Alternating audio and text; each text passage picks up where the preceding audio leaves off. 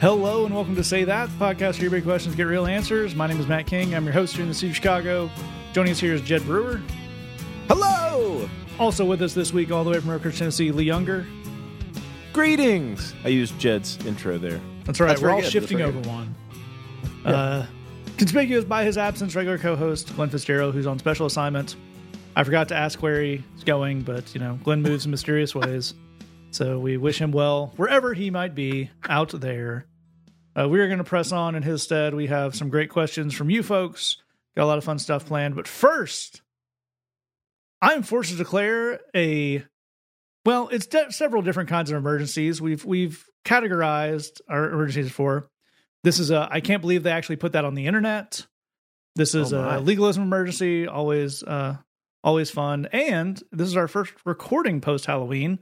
In some ways, a leftover Halloween emergency.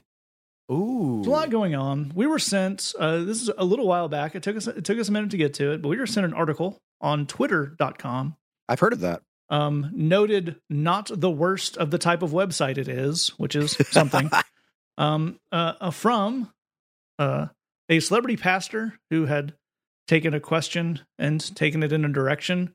We discussed this gentleman before. We don't like to name names on the show, really, but uh, Pon Jiper, if you will, which Ah. does sound like someone from the extended Star Wars universe. Yes. And Definitely. you can, if you're someone who's skilled in visual arts, you can draw that Jedi to your heart's content. I, I was, I was, when you first said it, I was thinking like medieval bard. That's good too. Oh, yes. Well, that does bring up the idea of a what a legalistic Jedi would be like. Just like the one guy at the council meeting who never wants to let anybody become a master, be like, I Yeah, yeah. just really don't like the way he did some things. Feels like you're not taking your relationship with the Force seriously. yeah. Yeah. Yeah. But so uh Pastor John here, oops, Pastor. You can't say Pastor Pawn. That was will never work as a as an alliterative. You all know who I'm talking about, but I'm not saying it. Just in case he's like Beetlejuice. I don't want to summon him. Um, Sure, so somebody wrote in a question ab- about uh, uh, role play between married people and uh, such fantasizing and whatnot, and that's that's lovely and all. And you think, well, you know, it's obviously not everybody's cup of tea, but you know, uh, isn't the whole thing about uh, Christians get legalistic about sex is you know nothing before you're married, but then once you're married, you know, whatever. Uh, you'd think, but then we get to the first answer, first uh, sentence of the answer here, which she opens with first, fantasizing sin is sin.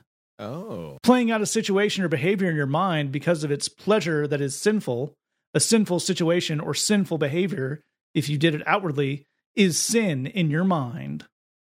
And this is true for fantasies, then it is all the more true that play acting sin is sin. Dun, dun, dun. So there's a, there's a lot going on there. One of which is possibly a Guinness World Record for the number of uses of Yeah. sin in one sentence, That's true. a sentence, if you will. You can, you know, that's Oh, more very of a, nice. it's more of a, in, that's more of a written joke, but I, I trust the the literacy of the audience. No, it's good. That was good. The other part is um, there's some some troubling implications, and as we come out of the Halloween season, we're forced to ask: Did you tempt your children into sin by pretending to be someone who does bad things? That's right. That Joker costume seemed real cute, but apparently, according to some Presbyterian dude on the internet, your child is essentially a mass murderer now because they wore that. Nice work, parrot. That's right. They may as well have poisoned Gotham's water supply themselves. Yeah. Yeah. Well, and the other concerning part, and I know that both uh, Lee and Jed are, are large film buffs, and, and Jed has done some filmmaking. Um, Jed, do, do people that you've cast in some of your short films as hitmen and Yeah. such things, did they realize you were uh, condemning them to them to eternal damnation with that gig? Well, you know, I I knew that on their behalf, which is why I Oh. only cast uh, practicing Satanists, so Oh. that you know it, it's it's like an insurance policy. You know, I, I wouldn't want people you know playing against type, so to speak. That that probably does limit your pool, though. Well, you know, I mean, I, I figure the important thing is, you know, to, to have people be be comfortable because, you know, we all as as children, we've all had moments where, you know, we were on the schoolyard and we thought, you know, maybe we'll play pirates. And then we immediately thought that is sinful and I should never do that again. Wow. Yeah. Yeah. Yeah. I mean, I I feel like in the city of Chicago, in the first place, Jed, the pool is a little broader than it is down here in the good old South. You're going to have a hard time finding a classically trained Satanist actor in the greater Knoxville Well- area.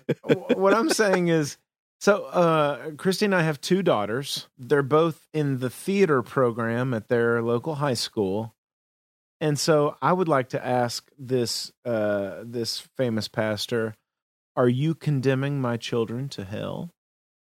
It certainly sounds that way. Well, Lee, I, I believe that the current production they're both in is Clue, Yes, which centers around what, Lee? What are they pretending to do every night on stage? a murder. mystery. That's mystery. right. Lee, Lee, let me ask you this. Is one of them the murderer? Hmm? Who done it? Changes every night. But if the question is, if if the question is not who done the murder, but who done the sin, all of them. Oh man, legalistic Clue would be a sh- just a terrible board game. yeah. Colonel Mustard also did it in the rectory in his heart. so here's what I want to say is look, uh, uh, uh, over the like an umbrella over this whole conversation, uh, married people, your boudoir is your business. Okay? So on the record, this podcast, it's it's not the pastor's business, it's not anybody else's business. But I think we should just leave Halloween alone. Look, when I was in the 4th grade, yeah, I dressed up as Dick Tracy. Was I uh, solving any crimes? No, I just wanted the candy. Fifth grade, yeah, I was a Ninja Turtle. Was I kicking any butt in on the New York City streets? No, I just wanted the candy, Matt. That's all I wanted was the candy. Well, what I'm hearing is that uh, Lee has basically done some police brutality because I saw that Dick Tracy movie and he Yeah. wasn't reading anyone their Miranda rights. So I think Lee has a lot to answer for. Look, I didn't pour any concrete on anybody. Okay, Matt. Man, that is a reference that we sometimes make some dated reference on this show, but that's like a four year window yeah, that goes way to back. Yeah, seeing the yeah. Warren Beatty Dick Tracy movie. There's a lot going on there. Yeah. Well, here's my question. Given this new news that anything you pretend to do in any walk of life, you've you're responsible for it as if you've done it. Is anyone starting a ministry reaching out specifically to Shakespearean actors? Because those people have, you know, Ian McKellen's got a pretty high body count at this point. Yes. Yes, he does. Like he played Richard Wow. III like every night. Yeah, that's a really good point. I mean, like when Christy and I in college went to go see Fiddler on the Roof at the uh, Tennessee Performing Arts Center in Nashville, and the guy that played Tevye had played Tevye four thousand seven hundred times, which means that he had he had pretended to disown his own daughter four thousand seven hundred times at the end of the show For Chava shame. is disowned by Tevye.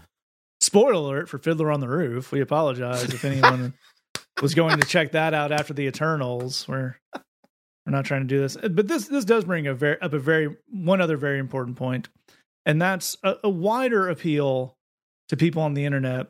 You have to stop asking John Piper about your sex life. Uh, there you go. That's really a good point. Please don't do that yeah. because he's going to write something weird about it and then people are going to send it to us and now i have to know that there's a certain segment of the populace in this world who has some kind of question about that area of their life and is so bereft of other ideas they think you know what i'm going to do i'm going to email john piper So here's what I want to know, Matt, is at like if somebody was to send this question in to the pastor and he was to say, Hey, you're married, your boudoir is your business. End of article.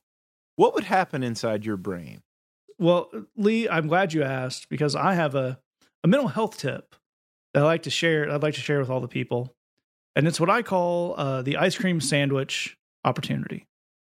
And that Okay. is whenever you have to think about something you don't want to think about, whenever you have to engage with it, you have the option to not engage with it and spend the time you would have been engaging with it thinking about ice cream sandwiches or the Oh, frozen confection of your choice. I don't want to put that on you. But I think if I saw that and it just said, Dear Pastor Pond, we I this and but we're married and consenting. And he said, Well, um, you know, if if there were some trepidation on anyone's end, that would be a problem because communication is very important. Enthusiastic consent is pr- very important. But as long as you're married and you're both into it, then hey, you know, you know, it's great. I would then just think, well, that's just three minutes to think about ice cream sandwiches now. Yeah.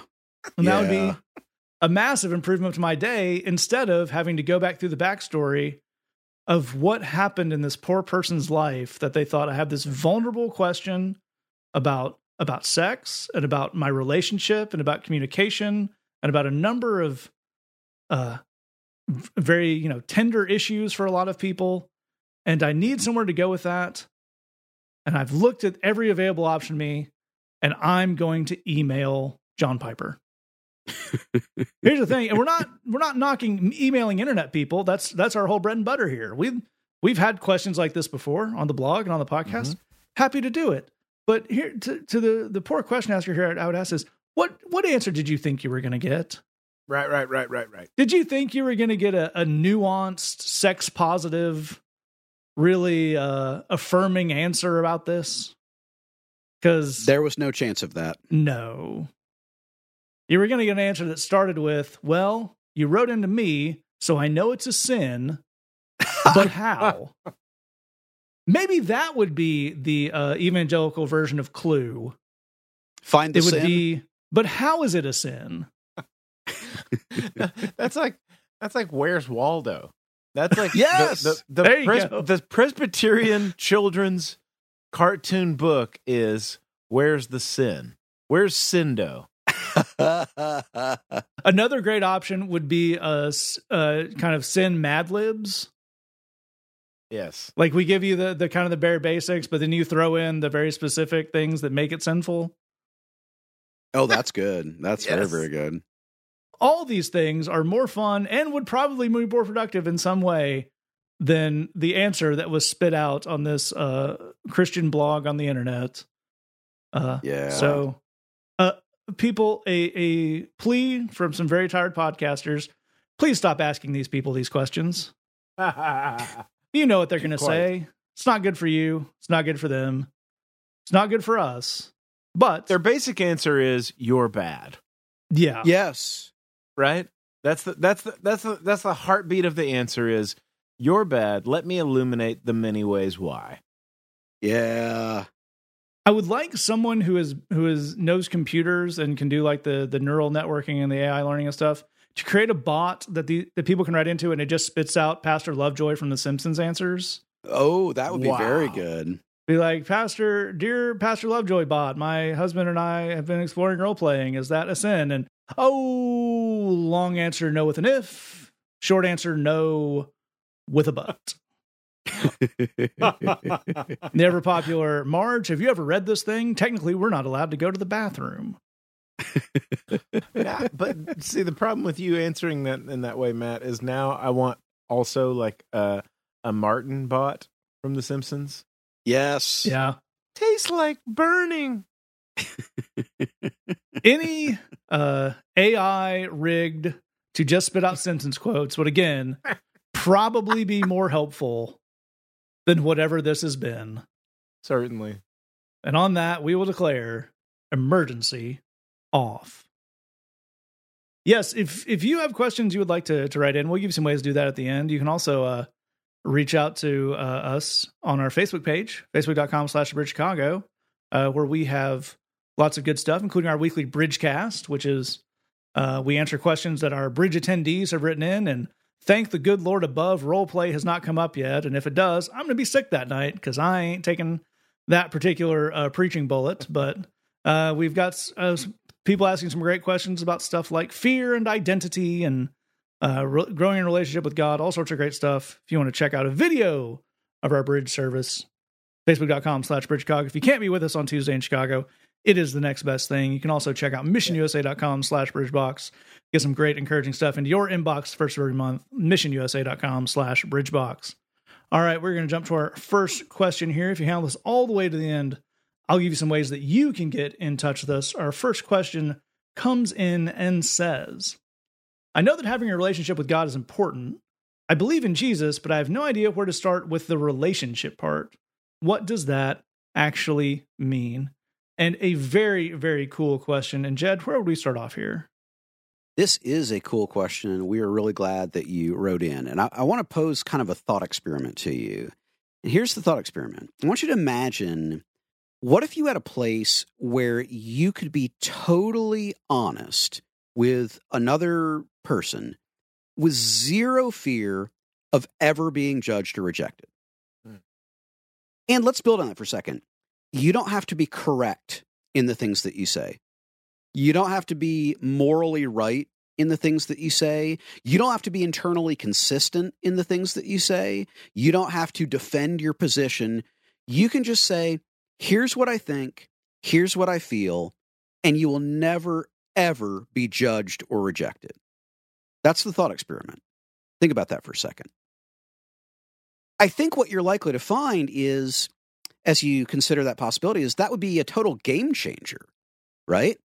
for a couple of reasons. The, the first is we know just from study of human psychology that the ability to unburden yourself is incredibly therapeutic. You know, the ability to share what's on your mind, share what you're thinking about, what you're worried about is super helpful. If if nothing else, it it you know take some weights off of you for a while. But I think most of us find that even in relationships that are really good and really strong, like we you know we, we don't want to come off a certain way you know? Uh, think think how often you know it occurs to you i don't want to come off as rude or i don't want to come off as a jerk or i don't want to come off as unfriendly you know? A lot of us spend a lot of mental bandwidth on the idea of i don't want to come off x i don't want to be perceived as xyz or abc and the the biblical idea of beginning to start a relationship with god is this incredible unique place where that's never a concern. You will never come off anyway with God because God already knows everything about you. Um, you you will never surprise God. You will never offend God. You will never um, uh, you you will never make God wonder if maybe you have other plans that you need to attend to, and maybe this dinner party should have ended thirty minutes ago, and maybe we're all a bit bored now. That will never happen between you and God. Um, you can just be 100% yourself at all times with no filter. And that's an amazing thing. That that is a truly unique thing in your life that actually I don't think you can get anywhere else. And I really want you to have that. I, I want everybody to have that because I think it's a, a source of strength and a source of um, stability and a source of comfort in your life and I think you deserve to have those things. It's a hard world out there, man. A life is not yeah. easy.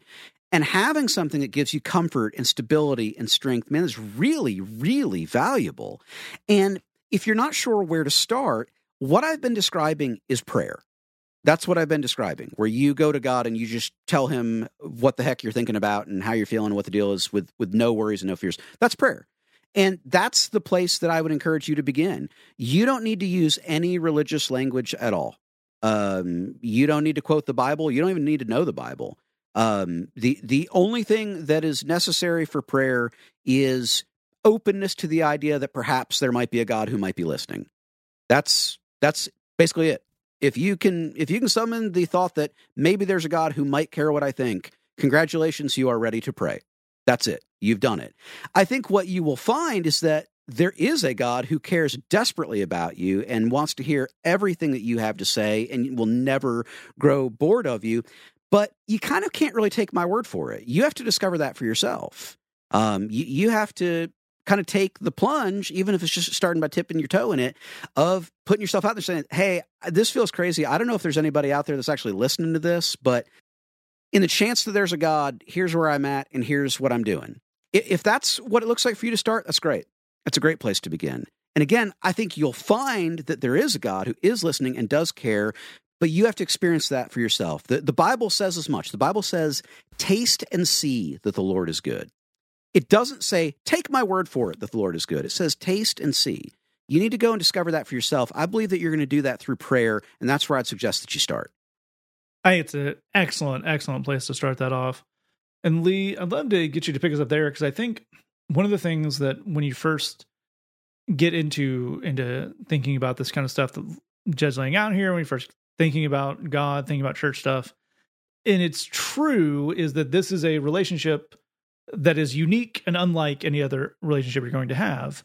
But one of the cool things about a relationship with God is that it does actually share a lot of characteristics with other relationships. That's Yeah. a big part of the way the Bible describes it. Jesus talks about these many kind of relationships. So maybe if we don't think we know how to have a relationship relationship with God, we can start looking at the relationships we do know how to have.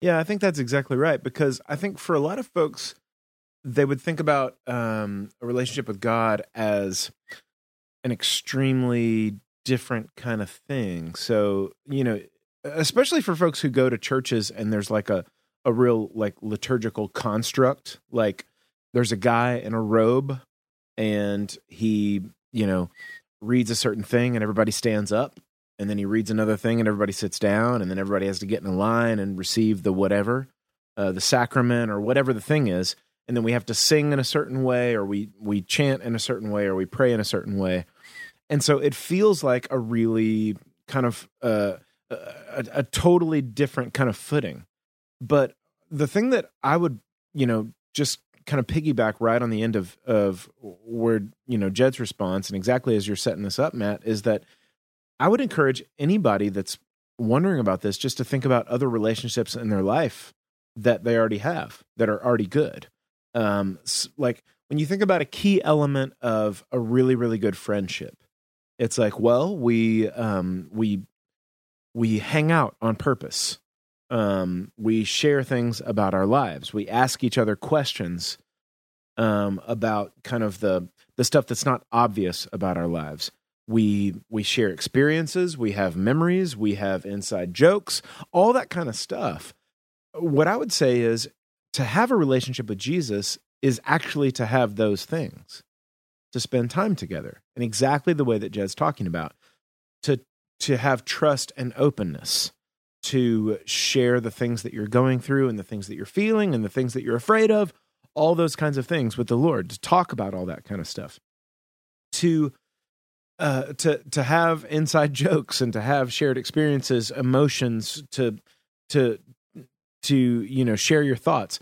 Like one of the things that I would I would say, and this is something that that it's kind of advice that I give to people to people in our church, to people in youth ministry, and that kind of stuff is when you feel like there are relationships that I feel on the outside of that I would like to be included in. I what the one thing I always say is you know, it would be very easy to feel like other people are friends and I'm outside of that. Um, and then to kind of bend to get bent out of shape about that. The solution to that problem is whatever it would feel like to to have that the friendship that I want, go ahead and give that away to somebody else. So if if I'm looking for a relationship with Jesus, whatever it is that I value in friendship, I want to go ahead and give that to him, extend that to him. If I want to be shared with, then I'm going to share with him. If I want if I want to have quality time spent with me, then I'm going to take some time and spend some quality time with him. I, I am in a unique place personally in like in in the country that I live in where it's it's just a beautiful time of year where the weather is extremely nice and the leaves are changing colors and we have these the like the city that I live in has cut these green belts through some of the forest that's not uh you know where there's not houses or anything like that. There's these great trails. And right now it's just the perfect time of year where like the the bugs have gone away and the leaves are changing and it's just really really pleasant to go on a walk in the woods. And I love to spend that time doing exactly what Jed described in his response, which is just talking to the Lord about all the things that I'm feeling, all the all the things that I'm worried about, all the things that I'm afraid of, all the things that I'm excited about.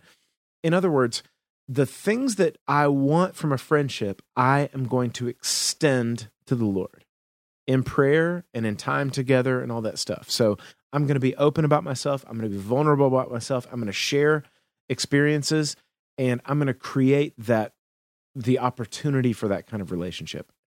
All that to say, your relationship with the Lord, e- even if you've grown up or been raised in a really kind of stiff or liturgical tradition, um, your relationship with the Lord is just like, can be like any other friendship. And what that's going to mean for you is extending to Him the same kind of relational things that mean friendship to you in any other context. Um, sharing experiences, sharing emotions, sharing fears, sharing vulnerability, um, inside jokes, memories, experiences, all that kind of stuff. Whatever a friendship means to you, extend that to the Lord. Start there with prayer, exactly as Jed's saying. Carve out that time, be intentional about it, and give away the thing that you're longing for. I think those are such great uh, places to start with this. And as to kind of piggyback exactly on what Lee is saying there, if you think about other um, human friendships, wanting to be someone's friend goes a long way. Uh, putting in the effort to uh, to show up and uh, you know reach out to someone. If you think about you know trying to establish a friendship with someone, you know sending that text of if you want to, hey, do you want to hang out or I'm doing this, do you want to be involved in that? Uh, it's a really great place to start when you're building a friendship, and it kind of goes for relationship with the Lord. Like you've got, you don't need to stop everything you're doing and do different things now. Um, you may need to, you know, start doing some other some different things that, but that's for later on down the line. For right now, you you have a life, and if you want to start by inviting God into that, that's a great place to start with a relationship with the stuff you're you're already doing, the things you're already thinking, the places you already are. To start that there is an excellent place to begin.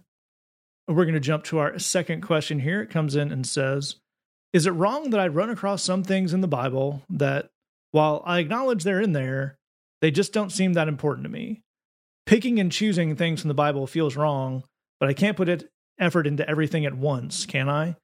And Jed, another cool question, and I think in some ways going back to some of the legalism jokes uh, from the beginning segment, one of those things we may find is pretty common when we start thinking about how other people live, right?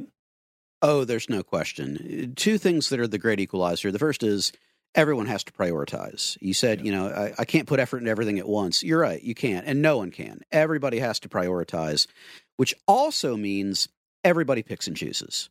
Everybody, absolutely everybody. There are no exceptions on that. You know, you you can meet the person who who pounds the Bible the hardest and tells you that they're a fundamental literalist.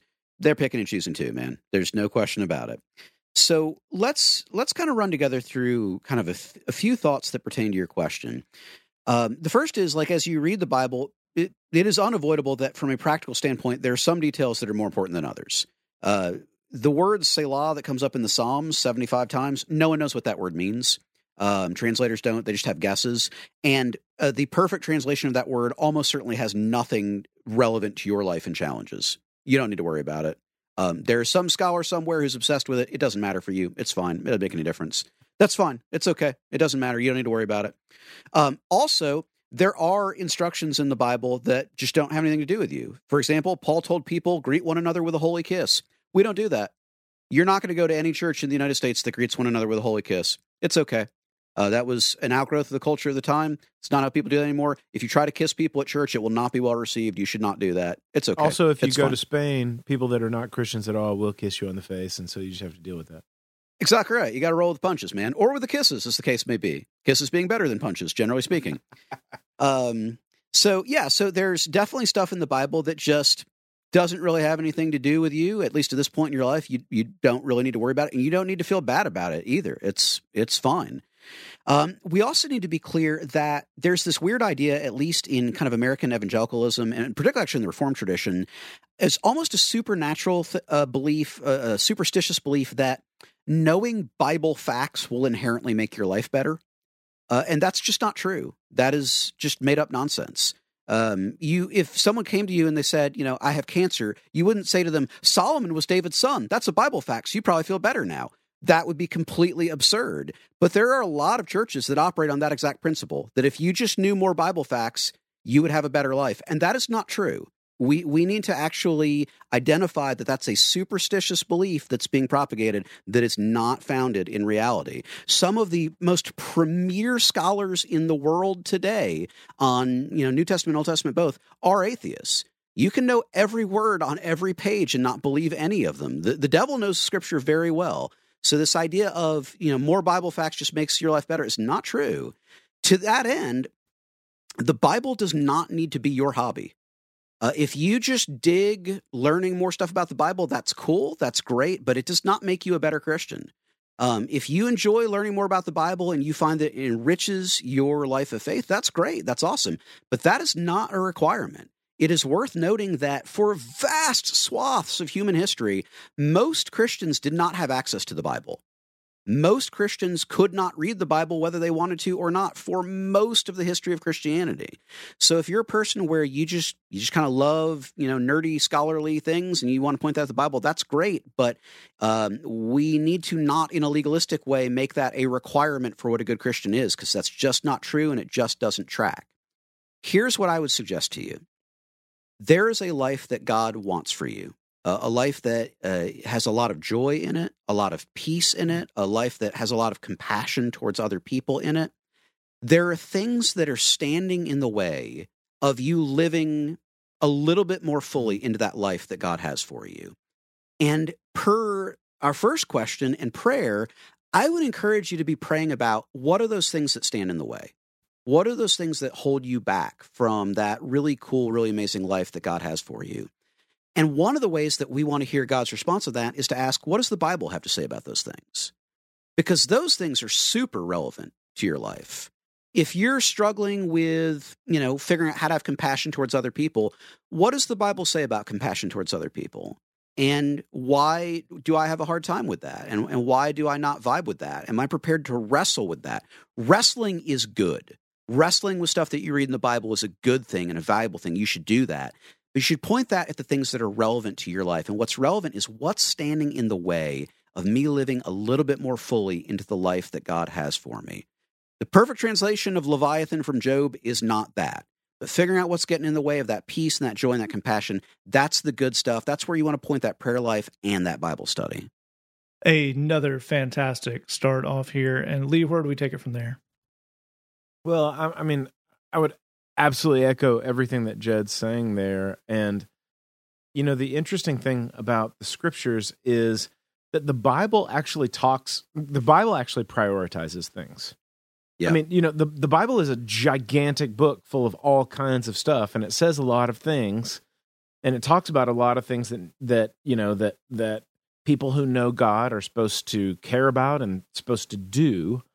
Um, and what's really interesting is the schools that human beings have set up to give people degrees in being scholars of the Bible, the things that they prioritize are not always the things that the Bible prioritizes.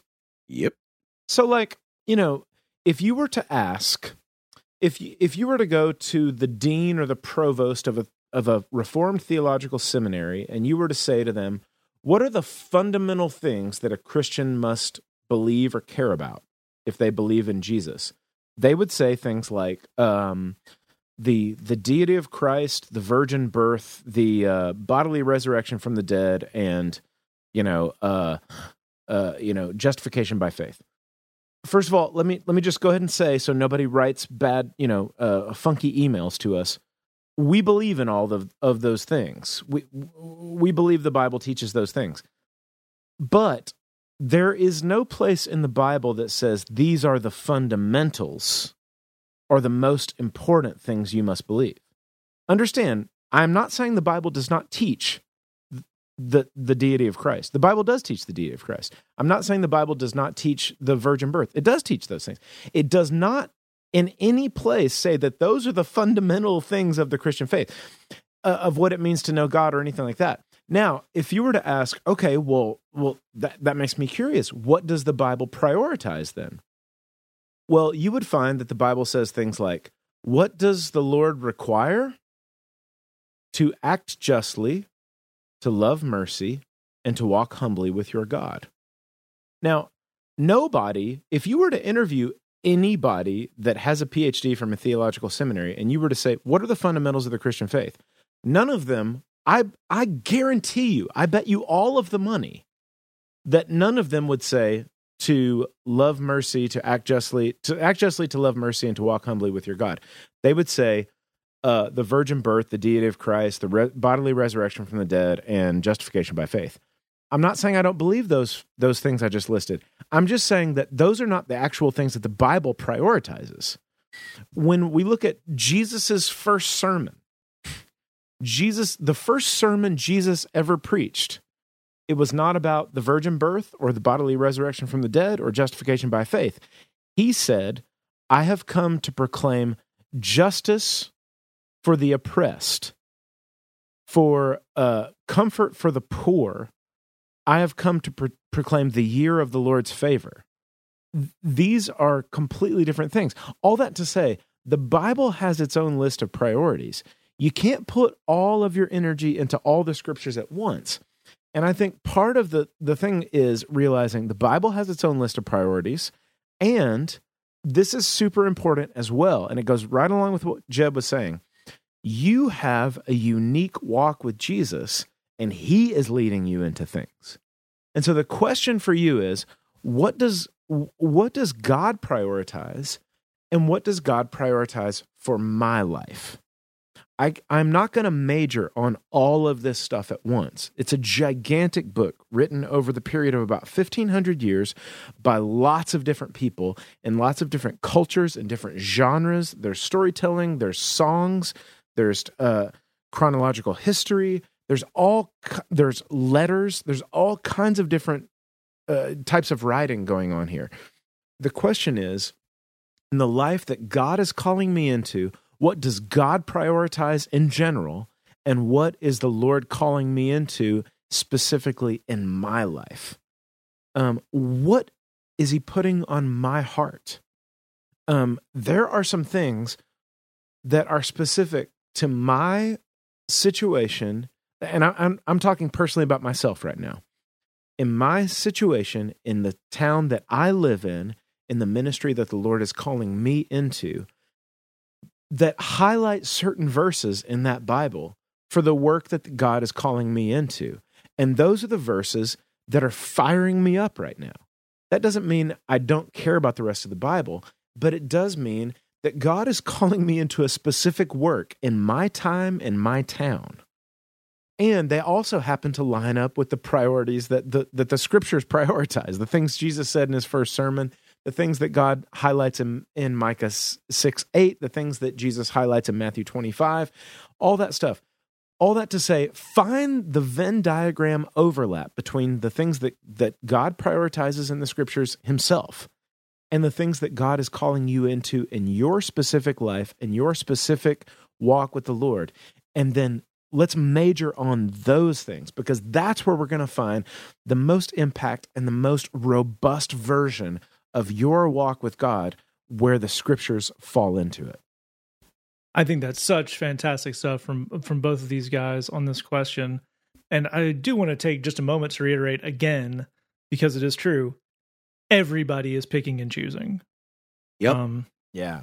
just because some people try to pick uh, the same things as other people or try to pick something and really harp on it and pretend like it's the most important thing in the Bible, everyone is picking and choosing. Um, if you didn't pick and choose, you your life would look like an insane person. Uh, there's there's a guy. This is a long time. This is several several years back, but a guy. It was a journalist who uh, was not Christian, and I don't think it was religious of any kind did a thing he called he wrote a book called The Year of Living Biblically, and it was uh he did not uh grow an immediate and uh perfect Christian aura around himself by just following all the rules he could in that book. It was not about his his uh transition into a deep and meaningful relationship being led by the God of Abraham. It was trying to uh follow a bunch of seemingly conflictory and uh, arbitrary rules that, as these guys are pointing out, didn't have a lot to do with where he was in his life. And it led into a weird year. Yeah, Yeah. that was that was definitely the main takeaway. Stuff got weird. Um, as these guys are both saying, uh, and the challenge I'd put forth is just start by what do you prioritize? What's important to you in your Yes. life and the way you interact with people and what you want to see happen in the world? Go look for that in the Bible. I bet it's there. I bet as as Lee's saying, you know, I bet if it's if it's justice and if it's uh, helping people and if it's healing and if it's uh, truth and any of those things that you think is important that the world needs more of that you want to be part of putting more of into the world, I bet you're going to find that the Bible talks about it uh, and talks about it probably in very important terms. As far as you know this versus that and compare as Lee's pointing out with some of the historical stuff a lot of the ways things and human groups come to define themselves is by defining themselves in opposition to other things so kind of net by definition you get really deep into the weeds of you know um different kinds of baptism and really uh weird um theological fine points, not because they're important, but because that's what we think makes our group different than that other group. So we have to kind of lean on it. But when you get down to the, the basic basics, pretty much everybody agrees on it. So there's not a lot of fun to be uh, had in picking and choosing those. But start off with what you think is important. Start off with uh, if you didn't have a Bible, if uh, you just thought there's a God that wants good things in this world and wants me to be a part of that. What what do I want to do in that? What does that look like? Start there, and if you uh, search the scriptures, I bet you're going to find something on that. Move to our final question here. It comes in and says, in Matthew four twenty one, Jesus said, "Do you bring in a lamp to put it under a bowl or a bed? Instead, don't you put it on its stand?"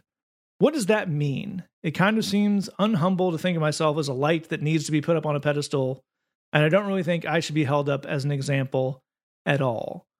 And uh, I think another great question, and Jed, you know, we talk a lot on this. We've talked a lot on the show over the years about people who really super duper want to be in the spotlight and want everyone to be like them and be the example, and how uh, a lot of times that's a huge red flag in every conceivable way. Oh, yes. And uh, we definitely stand by those assertions. But what does this verse take us to then?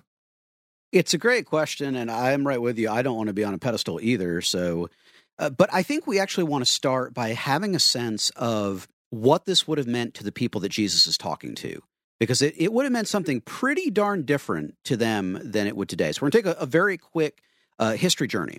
So, um, uh, a couple years ago, there's a great NPR podcast. It's kind of pop economics, and it's called Planet Money. And they did an interview with a lady who wrote a book about the history of light.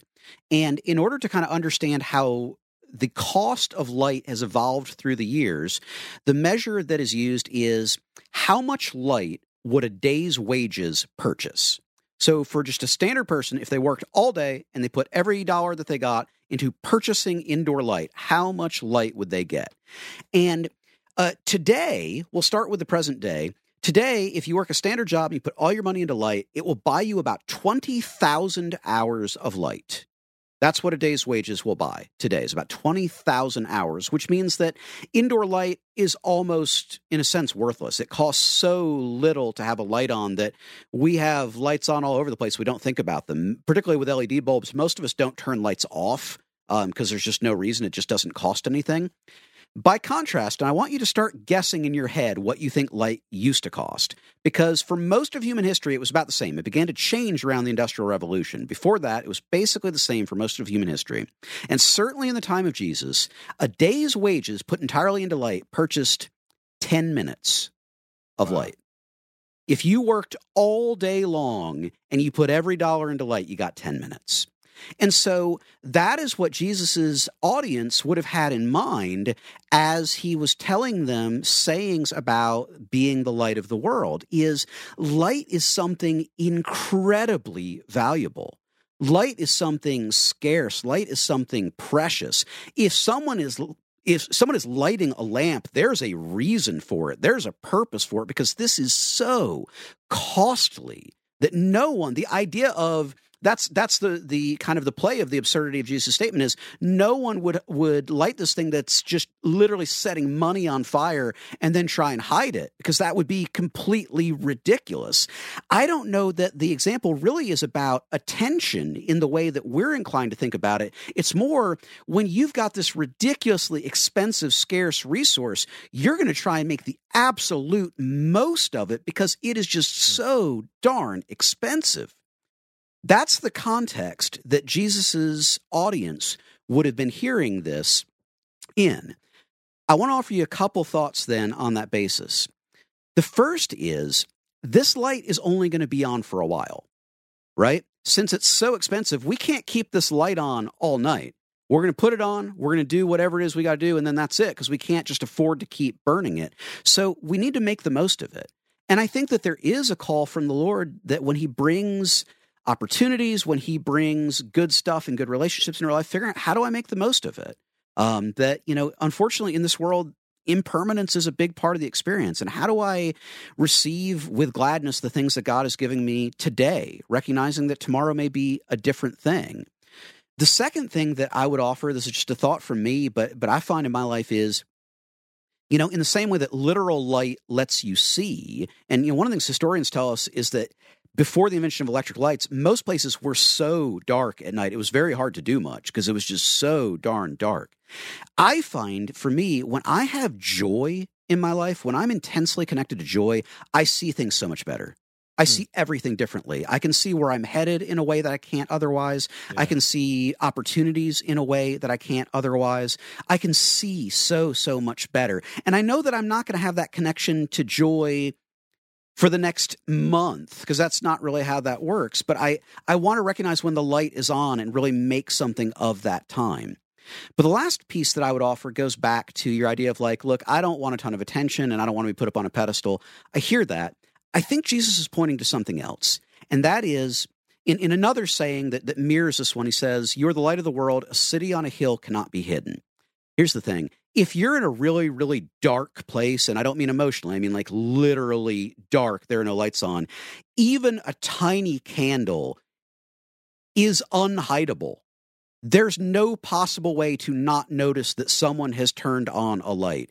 If you're sitting in a dark theater and somebody pulls out their phone, you know immediately. There's no way to get around that. There's no way to hide it.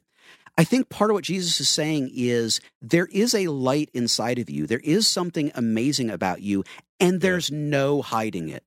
You can try and pretend like it's not there. You can try to not acknowledge it. You can surround yourself with other people that, that pretend to not see it and pretend to not acknowledge it, but it's there. And anyone who's willing to pay attention can see it because God has put this light inside of you. He's put this precious, precious, incredibly, incredibly rare thing within you that the world can see and that makes the world better just by you being in it. And that's at least part of what Jesus is pointing to. Yeah, it's such a fantastic way to break that down. And Lee, what would you have to add to that? I I love it. I'm going to pick up right where Jed laid it down. I mean, my my question is, why couldn't it be you? Why why why can't you be the a, light? I understand this thing of like ah, it feels it feels unhumble. Matt and I both have this friend named Sam, and he's just he's the one of the most unique people I've ever met in the world. Um, in this, Matt's already giggling because he knows exactly what I'm talking about. There's just there's only ever been one of this guy in the in the most beautiful sense of like he's he's so self-forgetful and and and all the things about him that make him so wonderful and in every room that he's in you you wouldn't the room would be so much more boring if he weren't in it. And there's a way in which the lord has made everybody that way in a certain moment in a certain room in a certain way in a certain relationship where like you step into it and you change it because of who you are because of the way that he's made you. There's something that you bring into every situation. There's something that you bring into a specific situation. Literally no one else can bring it because god has made you a unique expression of his creative genius and you are that light. Um our, our buddy sam is the kind of guy that like he just is like there's just like a self-forgetful uh sweetness and fun and hilarity about this guy that like if he wasn't in the room it would suck so much more. And because he's there it's so much more fun and so much more open and so much more amazing. Well what is what is my thing like that? What is your thing like that? It's not it's not conceited to own that and to and to rock that to to be that person um to to to wield that and to understand it and to and to feel comfortable in it. It's not a conceited thing or an arrogant thing to realize this is a thing that God has made me for and has given to me and a thing that I bring into the room. Like when you are in a conversation with my wife for instance my wife will make you feel listened to and understood and cared about in a way that no one else will. And it's just part of the giftedness of the way that God has made her. What is your thing? What is my thing? It's not conceited, it's not arrogant for me to to to wonder about that, to figure it out, and then once I start to understand it, to absolutely rock it just to bring that into a room, to bring that into relationships, to bring that into ministry, to bring it into conversations, and to be that person. To just to let that light shine. That is not a conceited or an arrogant thing. That is you fulfilling the act, the absolute purpose for which you were made, which was intentional. It was it was it was on purpose. You were made with a certain thing for you to absolutely rock it and I hope that my my my hope and my sincere prayer for you is that you would not only discover it, but that you would enjoy it and that you would love it. Because whatever those things are about you that are unique and special and that make the world a better place, that make conversations and relationships and ministries and moments better because you're there, those things, my hope and my prayer is that you would feel not only that you would feel aware of them, but that you would feel comfortable in them and excited about them because they are God's work in the world. Um, God made you to be a certain thing in certain moments, and we are glad that you're there. Um, my hope is that you would find them, be comfortable in them, and then rock them out because you were made to do that. It's such a fantastic word from both these guys. Um, I think Lee makes a really super important point there, which goes to something you say in your question, which is this whole verse and this concept about being a light, that's about being you. I think when we think of the idea of being held up on a pedestal or, you know, not not uh, being humble about something, is the idea of I. There's an inherentness in that of everyone should do it this way. When we hold something up on a pedestal, we hold it up as as a model. Say, you know, we should all make things this way, and uh, there's a kind of late capitalism thing of that. Also, of you know, this is the best one, so we'll all do that. Every movie's kind of a Marvel movie. Every car looks like this kind of thing because this one sold a bunch, and it's all very, very samey. But what these guys are describing, what we think this verse is describing, is not that. It's not, you know, a single light that we're all trying to be like. It's as as Lee is saying, and as Jed kind of pointed us out.